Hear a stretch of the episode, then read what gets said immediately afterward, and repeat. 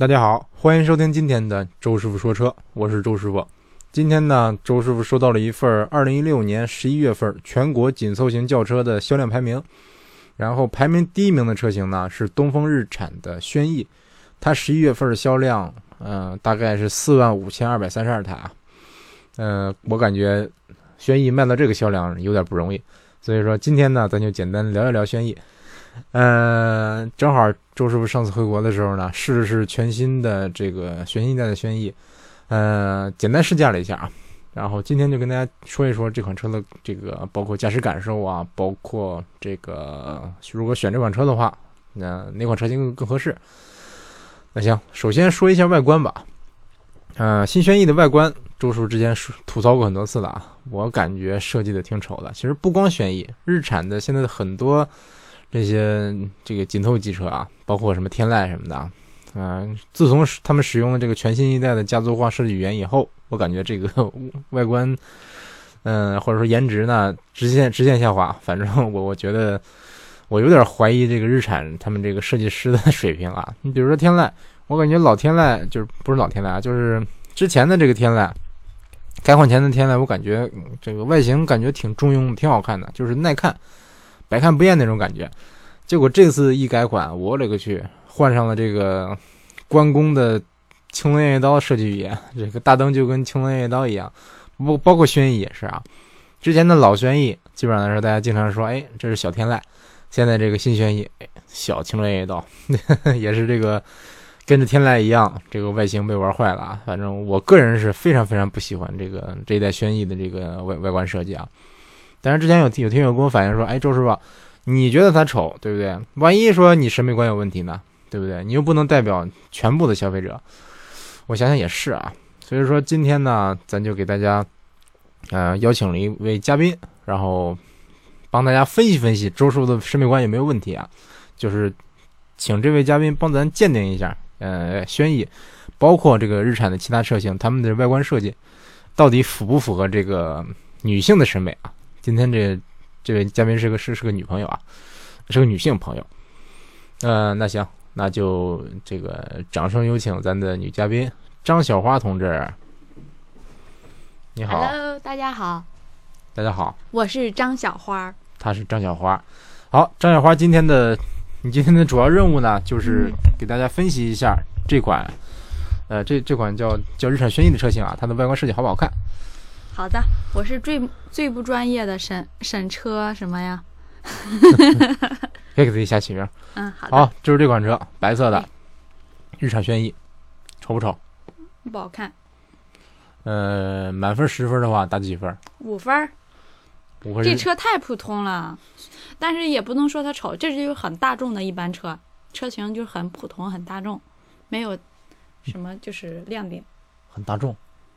这可是这车跟大众没关系，是日产。很大众化。好好，大众化，大众化。Do you understand？然后你给看内饰，内饰好不好看？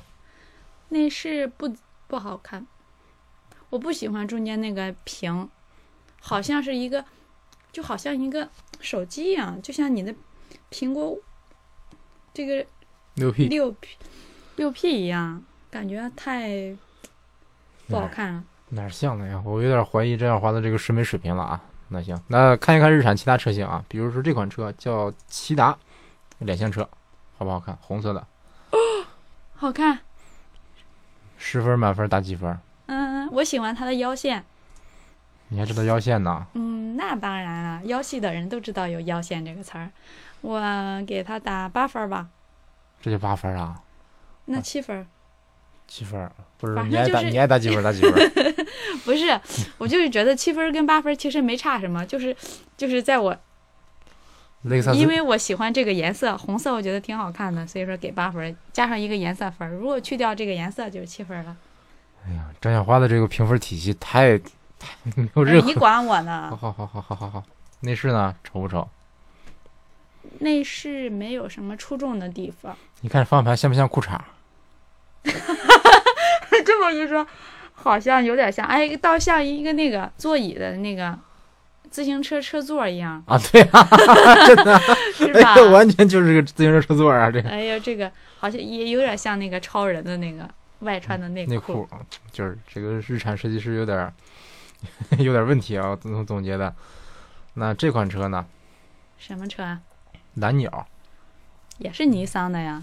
对，它为什么同样是叫尼桑，下边起叫那么多名字呀？我都不知道什么车什么车了。不同的车型肯定有不同的名字呀，对不对？那它为什么挂个尼桑的牌子呀？尼桑是这个牌子，这个牌子它旗下有很多车，对不对？我比如说，我预算十万，我买什么车？我五万块钱买什么车？一百万买什么车？对不对？不可能说都买一款车吧？不能都叫尼桑吧？好了好了，那这个车好看吗？嗯，挺好看的，正面不好看，从就是从侧面看的好看。满分十分打几分？哇塞，这比刚才那红车，哎呀，刚才那红车我不给八分太高了，那嗯，改成七分，这个车给八分，八点五。八点五。内饰呢？哇，内饰好看，我看那个钥匙下边那个那个那块儿挺挺挺亮的，我感觉，哎呀，它的方向盘也挺个性的。好的，我就喜欢这个平底儿的方向盘。好，下一款车啊，这款车叫天籁，好不好看？这一看就是大 BOSS，就是公政府用车呀，政府才不用这车呢，不用吗？不用。我看着太，嗯，我觉得不算太好看，我不太不太喜欢它那个车灯前面那个车灯，内饰呢？这也是自行车做的这个方向盘，那跟那个第一第一个没什么区别吧？就比第一个多了两个杯架，中间不一样，中间宽多了。中间就宽，然后多了两个杯架，跟第一第一辆白色那车基本上都一样。这车你猜它多少钱？我估计会挺贵的，是吧？猜一个数，三十，三十万，差不多，顶配三十万，到不到三十万的吧？嗯，但是嗯，我不太喜欢这种感觉的车，是吧？嗯，可能比那个红色的车打分还要低，就论单纯外形上来看的话这个车呢，西马，Maxima，，Maxima，让我看看侧面，嗯，这个车还行，给人第一感觉，嗯，挺好看这辆车，好看吧？嗯，我也挺喜欢的。内饰，内饰也不错，对，内饰确实不错。嗯，这基本上日产目前为止轿车里边儿它它就是目前为止我排分最高的，多少分？嗯，九分，雷克萨斯呢？十二分必须的，十分满分。嗯，十十分。那法拉利呢？法拉利我又没有，嗯，不不行，都都都得，法拉利九点九分儿，九点九，嗯，比雷克萨斯还低。对，好吧，那你这个不是雷克萨斯，你也要看它是哪一代的，是吧？好好好好，你还知道在？那行，这款车啊，轩逸这款车，嗯、比如说让你买，你买不买？你会不会买？嗯，不会买，不会买是吧？它这么普通，我为什么要？它多少钱呀？比如说十二万块钱，那我为什么要买它呀？那我还不如加点钱去买一个比它稍微再好一点的车呢？啊，咱家车跟它比哪哪个好看？哪辆车？呃，思域思域啊？刚定的那个，嗯，那当然思域好看啦。我也觉得思域好看。好好好，嗯，张华同学，您的任务到此完成了，玩去吧啊，拜拜，拜拜，好大家拜拜。拜拜拜拜。好，这个张少华同志今天第一次上节目有点亢奋啊，这个大大家稍微体谅一下啊。那并不是说是人人都像我这么专业。好，那言归正传啊，接着说。呃，刚才说了一下它这个外观设计啊，然后接下来我想简单说一说它的这个，说一说它的这个内饰。呃，怎么说呢？虽然说这一代的轩逸内饰变动不大吧啊，那但是当我坐进车里的这个一瞬间啊，我首先意识到一点，就是它整个车车车内的这个，比如说钢筋烤漆变多了，包括嗯、包括这个方向盘，方向盘给我的给我的这个这个感觉印象特别深啊。这个乍一看有点像迷你，但是呃，如果说您这个见过日产有一款跑车叫三七零 Z 的话，这个方向盘你肯定会很熟悉啊。它跟这个三七零 Z 的方向盘几乎一模一样。不是说它好看啊，我不是说不是想说这个方向盘给力，我是觉得，我是一直以来，其实之前它上市之前我就觉得三七零 Z 那个方向盘太丑了。之前我有个朋友，他他有一辆，他是个南方人，他他买了辆三七零 Z，还问我呢，说，哎，我想买个 GT 二发动机，你能给我代购吗？我想换到我三七零 Z 上。我说算了吧，就把车卖了吧，方向盘那么丑，好吧。但是咱不能以方向盘好好坏来评价一个跑车的好坏。但是这个轩逸这个方向盘。呃，我觉得有点丑啊。但是老款的轩逸的方向盘，这个刚才张华同学也说了，像既像这个自行车座，又像一个内裤。然后呵 呵这个这日产设计师怎么想的？这一代的方向盘怎么说？怎么说呢？我感觉虽然有点像迷你吧，但是凑凑合还是个方向盘的样子。嗯，我是赞同，我是比较赞同日产把蓝鸟那个方向盘，就是平底那个方向盘大幅推广，全系标配，什么阳光啊、骐达呀、这个轩逸啊，都该配那个方向盘。那个方向盘我说实话特别喜欢，相当相当喜欢。好，方向盘这这点不满意。然后这个，因为我当时是当时看的展车和试驾车都是一个上黑下白，大概那么一个配色啊。因为之前的这个老轩逸啊，当时当时店里就有一个老轩逸的展车，不是轩逸经典，就是改款前的那个轩逸。然后我去看了看，就是米色的内饰，米色的这个这个中控，啊，总感觉有人说这叫温馨啊，好像。这个有关这一点，其实我跟我爸妈之前有有过这个分歧啊，就是有关订车的时候，像内饰选黑色还是选选米色？当时我说要黑色，他们就定的米色。这个因为他们觉得啊，米色这个比较温馨。嗯，我我不知道为什么呀。包括包括我还有个亲戚，他的这个斯柯达也是米色内饰。然后另一个亲戚他的有他有一辆宝马五系也是米色内饰。我就纳闷，哎，年轻人应该喜欢黑色内饰啊，黑色内饰显高档啊，对不对？反正我选车。要不黑色，如果有红色的话，选红色，或者说是棕色、卡其色这种啊，不是卡其色不算，棕色就是蛮棕，比如说这个像迈锐宝上那个蛮棕，哎，还是挺喜欢的。嗯，总之，这个改款以后不是改款换代以后，这一代轩逸的内饰我感觉档次感上是有提升啊，但依然在同级别里不算是那种很出众的内饰，不像这个有的车一一进去一看，我去，眼前一亮，特别漂亮，没有这种感觉。虽然说确实档次感有提升啊，比如说这个软质材料用的多了，包括这个钢筋烤漆，呃，挡把两边，包括这个中控台的这个中中中央大屏的两边，基本上都是钢筋烤漆的，呃，就有点像这个零度那感觉啊，零度也是有很多钢筋烤漆。其实虽然说钢筋烤漆这种设计吧，时间长了会掉色，不是掉色，就是它那光泽会暗淡，而且会有很会非常容易留下划痕。比如你指甲上往上一划，或者钥匙啊一划就会留下划痕。如果你仔细看的话啊，嗯，说实话有有点有，如果你有强迫症的话，可能看着会有点难受啊。但是在新车状态的话，还是比较能提供一这个一定的高级感。然后有，然后在它这个中控的下面，就是这个中控大屏的下面有一个圆形的旋钮，这是一这是一个日产的一个算是比较家族化的设计吧。在包括在日本本土的很多日产车型上都有这么个旋钮，比如说这个 Note，比如说这个有款车叫 Cube，一个小方块，包括很多这个日日日产的这个 K Car，就是轻车，都会有这么个设计，就是一个大旋钮，呃，旋钮旋钮上这个这个有大概分成四个按键，什么空调啊，就是控制风风向啊，乱七八糟的这个东西啊，之前的轩逸是没有的，但这一代轩逸我感觉算是跟日本本土的这个这个日产车型接轨了。然后就是它这个中这个行车电脑是彩屏，这点我真的想点个赞啊！因为周叔我选车的话，行车电脑必须是彩色的，嗯，因为为什么呢？呃，其实其实你是不是彩色无所谓啊，但是我就是喜欢彩色。包括之前我有段时间特别迷那个楼兰，就因为它这个楼兰的行车电脑太漂亮了，一个是一个七寸吧，一个七寸的一个大彩屏，感觉这个这个 显示效果真的非常好。这儿顺便我吐槽吐槽几款车啊，吐槽一下宝马。宝马的这个一现款的五系没有这个液晶仪表的车型，当然五系是这样，三系叉三叉一的更不用说了，都是这个就就两个大大炮筒，不是炮筒啊，两个圆形的仪表加上两个小仪表，它的液晶屏幕就是就是一个细长条。反正我觉得我非常我是非常不喜欢这个设计啊。你说是不是？这个价位的车，你给个大的液晶屏怎么了？对不对？嗯，总之这一代轩逸这个设计，我感觉值得点赞。另外，想稍微吐槽一点啊，就是怎么说呢？之前日系车经常被喷的一点，就是比如说这个呃四个四个车窗没有一键升降，轩逸也是顶配也没有。当然这个我感觉嗯可以理解，我感觉可以理解啊。嗯，但也不是说可以理解吧，就是有的人说啊，为什么说日系车不配这一键升降啊？啊，倒是。我觉得啊，在我用车的时候，我可能不会不大会在乎这一点啊，因为这个有人说，呃，为什么日系车不不配一键升降？因为如果说你配一键升降的话，你就要必须要配一个这个车窗防夹手，防止说夹夹到人手。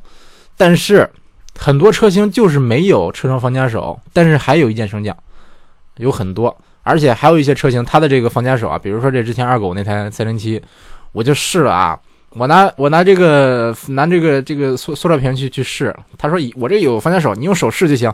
我说不不不不不敢。拿一个塑塑料瓶试，结果直接把我塑料瓶给夹的，夹到这个变形了，夹快夹瘪了。我我给你抽出来了。这个，嗯，他说是有啊，但是后来我试了试，好像还真有，就是你拿手使劲去摁它，它能下去。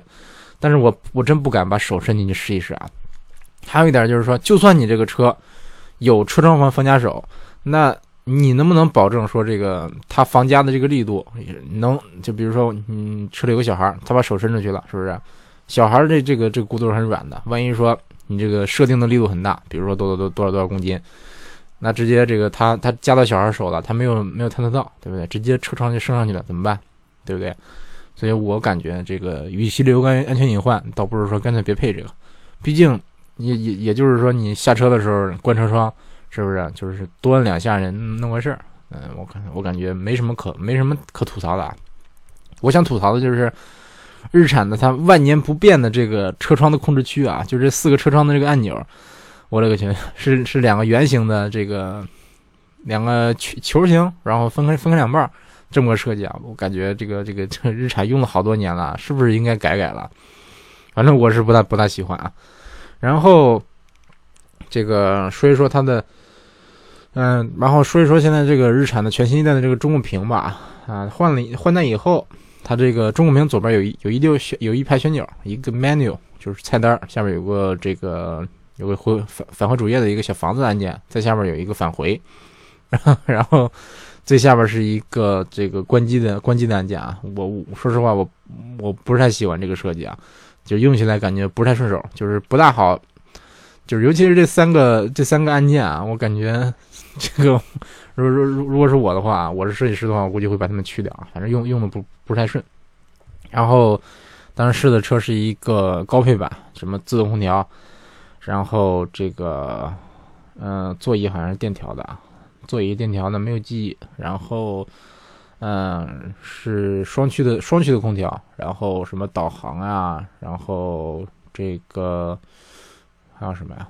后视镜电调，后视镜折叠。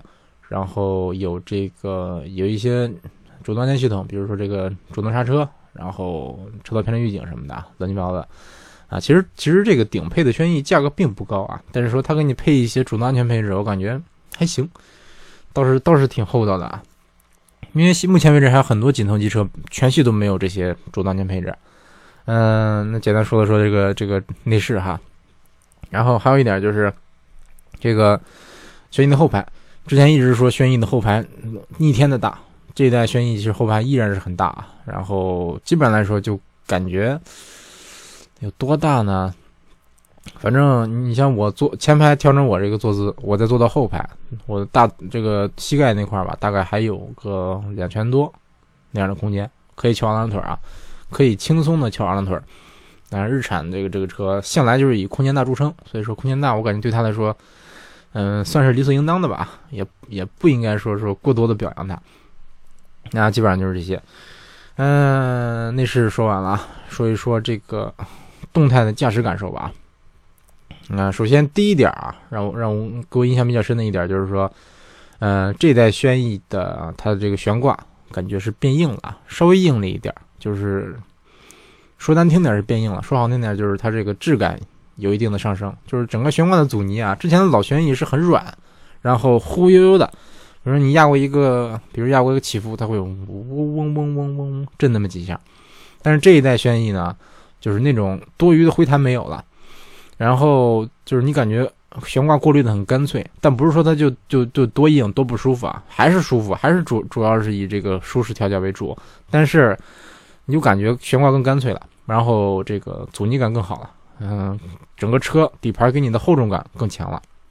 呃，怎么说呢？日产从自从跟这个雷诺算是算是怎么说组成联盟以后吧，现在越来越多的日产车都开始有一点这个欧洲车的这个味儿了。比如说像奇骏、像逍客，开起来就感觉就感觉哎，不太像这个传统日产车了。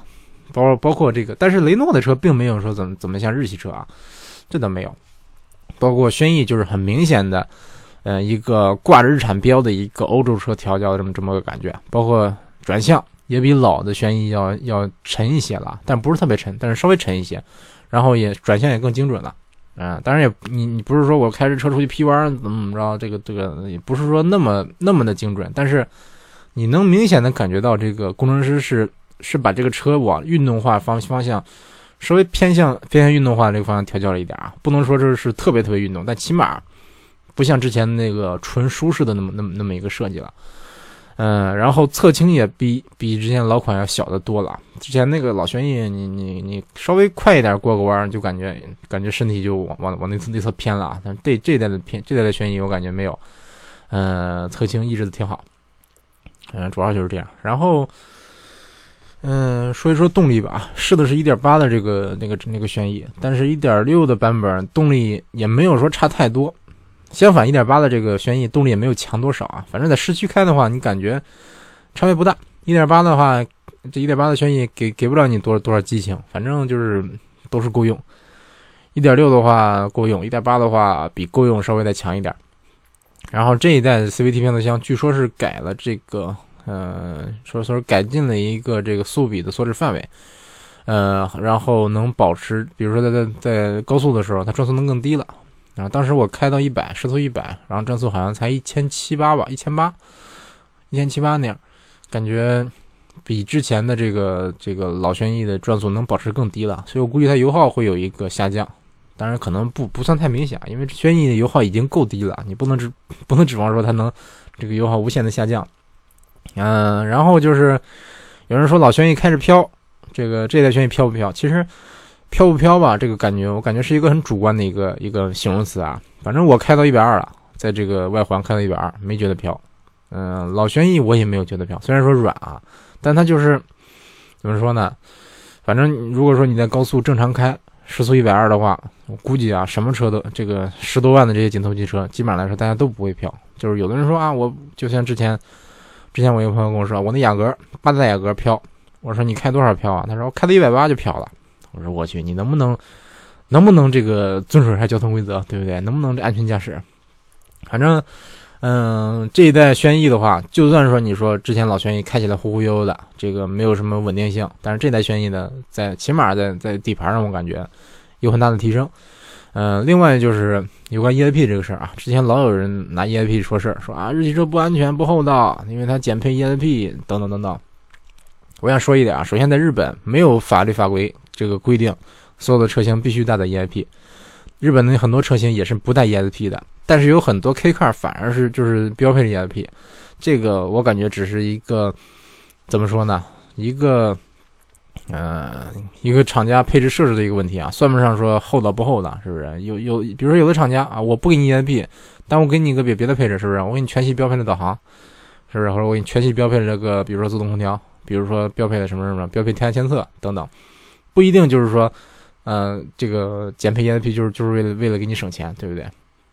啊，但是那我也不是为了取缔啊，我还是希望所有的车型都带了 E 带带上 EIP。虽然说 EIP 不是一个多么有用的配置，不是说没用啊，就是说它不是一个万能的配置啊。有人总说啊，EIP 在关键时刻能救你一命，但是很多时候在在你真正需要救命的时候，EIP 也没用了。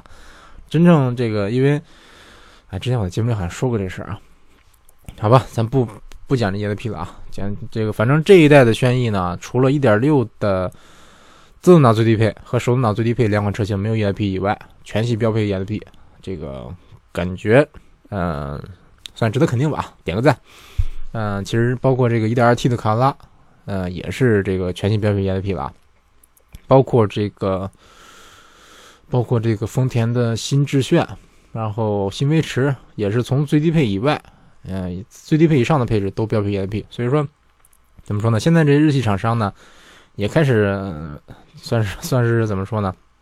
开始回过味来了，因为之前一直被黑嘛。这个有有的人就就总觉得说，哎，那我我说你不配 EIP 是吧？你为什么不赶紧给我配上呢？有时候不是说我说说能给你标配就能标配上，对不对？你起码得等改款。有的车型你可能得等换代，你给给一个车型增配，这是一个怎么说呢？比较复杂的一个过程啊。就一般来说，很多车型是等到中期改款的时候再再增配，或者是中期改款以后再小改款的时候再再给你增配。很多车车型是这样啊，甚至很多车型是啊，我必须得等换代，我就得等换代。这个这个怎么说呢？你得得问工程师，问厂家。嗯，我感觉这个有时候不一定是一个就是厚道不厚道的一个问题啊，有的时候是就是是一个我我能不能给你配上，是不是？或者说一个一个可行性的一个问题，基本上就是这样。那听到这儿，有人说，哎，周师傅，你这期节目是不是要给轩逸洗地啊？是不是说啊日产好啊，怎么怎么着？倒不是啊，因为之前我我呃之前可能节目里没有正正式聊过轩逸啊，但是我节目里嗯怎么说呢？虽然说经常有人问吧，但是。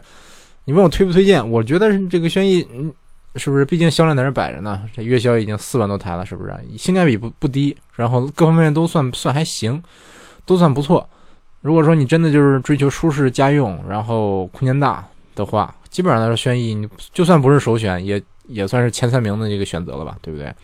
嗯，咱群里有个，嗯，有个老听友叫胜利，他是一个，他是老骐达，然后他那个骐达，我我我不知道是他的问题还是说他。应该不是他的问题啊，应该是他那个车的问题啊。嗯，他他那个那个骐达烧机油，然后变速箱也坏过，变速箱这个好像是，嗯，忘了怎么说了，反正是是说要换总成，但是已经出保了，所以说你换总成的话要自己花钱。然后这个我不我不知道为什么这个我身边有一些其他的这个骐达车主，包括轩逸车主，他们给我的反应就是哎没坏过呀，到现在十十十万公里呢，十一万公里呢没坏过呀，这个等等等等，然后但是说。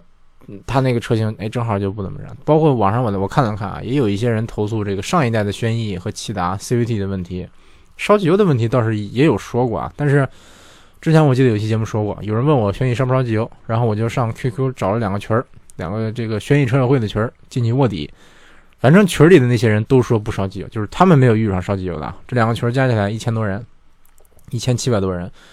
嗯，而且我一进去一问，说轩逸新轩逸烧机油吗？他们烧烧烧烧烧烧烧，都说烧。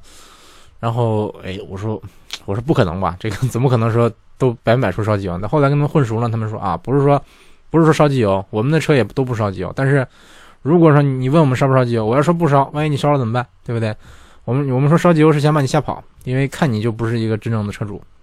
啊，确实我不是车主啊，我只是个卧底。行，那这个说到这儿了啊。然后说一说这个轩逸的配置选择啊，呃，这个1.6的舒适版手动和 CVT 舒适版，呃，我感觉这个配置安全配置比较低，然后乱七八糟配置也不算高，而且价格也不算太低。嗯，1.6 CVT 的舒适版是十二万九，感觉价格稍微有点高一点啊。你得比它加六千块钱，就是上一个版本叫这个 CVT 豪华版，嗯，它比它多了什么配置呢？多了前排侧气囊，前后排的这个气帘。然后多了 ESP，啊，其实不叫 ESP 啊，叫车身稳定系统。然后多了后视镜转向灯、电动天窗、多功能方向盘、后驻车雷达、真皮座椅，然后前排中央扶手，然后后排的中央头枕，然后前雾灯，还有一些这个可以选装的配置。嗯，我感觉花六千块钱买这么多配置其实值啊。最主要是这个，你像车身稳定系统，包括安全气囊，这个多了两个气帘，多了前排侧气囊。我感觉这个，嗯，这六千块钱应该不用省啊，六千块钱就是一个一个 iPhone 的钱，对不对？换了这么多安全配置，我感觉是值啊。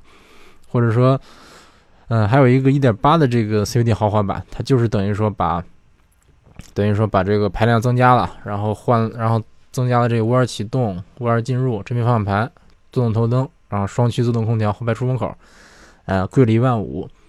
说实话啊，如果你在今年哈。但是现在这个购置税减半基本上来说已经结束了，但是在明年的话，好像我听说是从减半变成减百分之二十五，呃，也就是说，它购置税购置税上一点八的车型会增加一点这个购置税啊。另外，总觉得这个一万五的这个差价有点有点有点大了啊。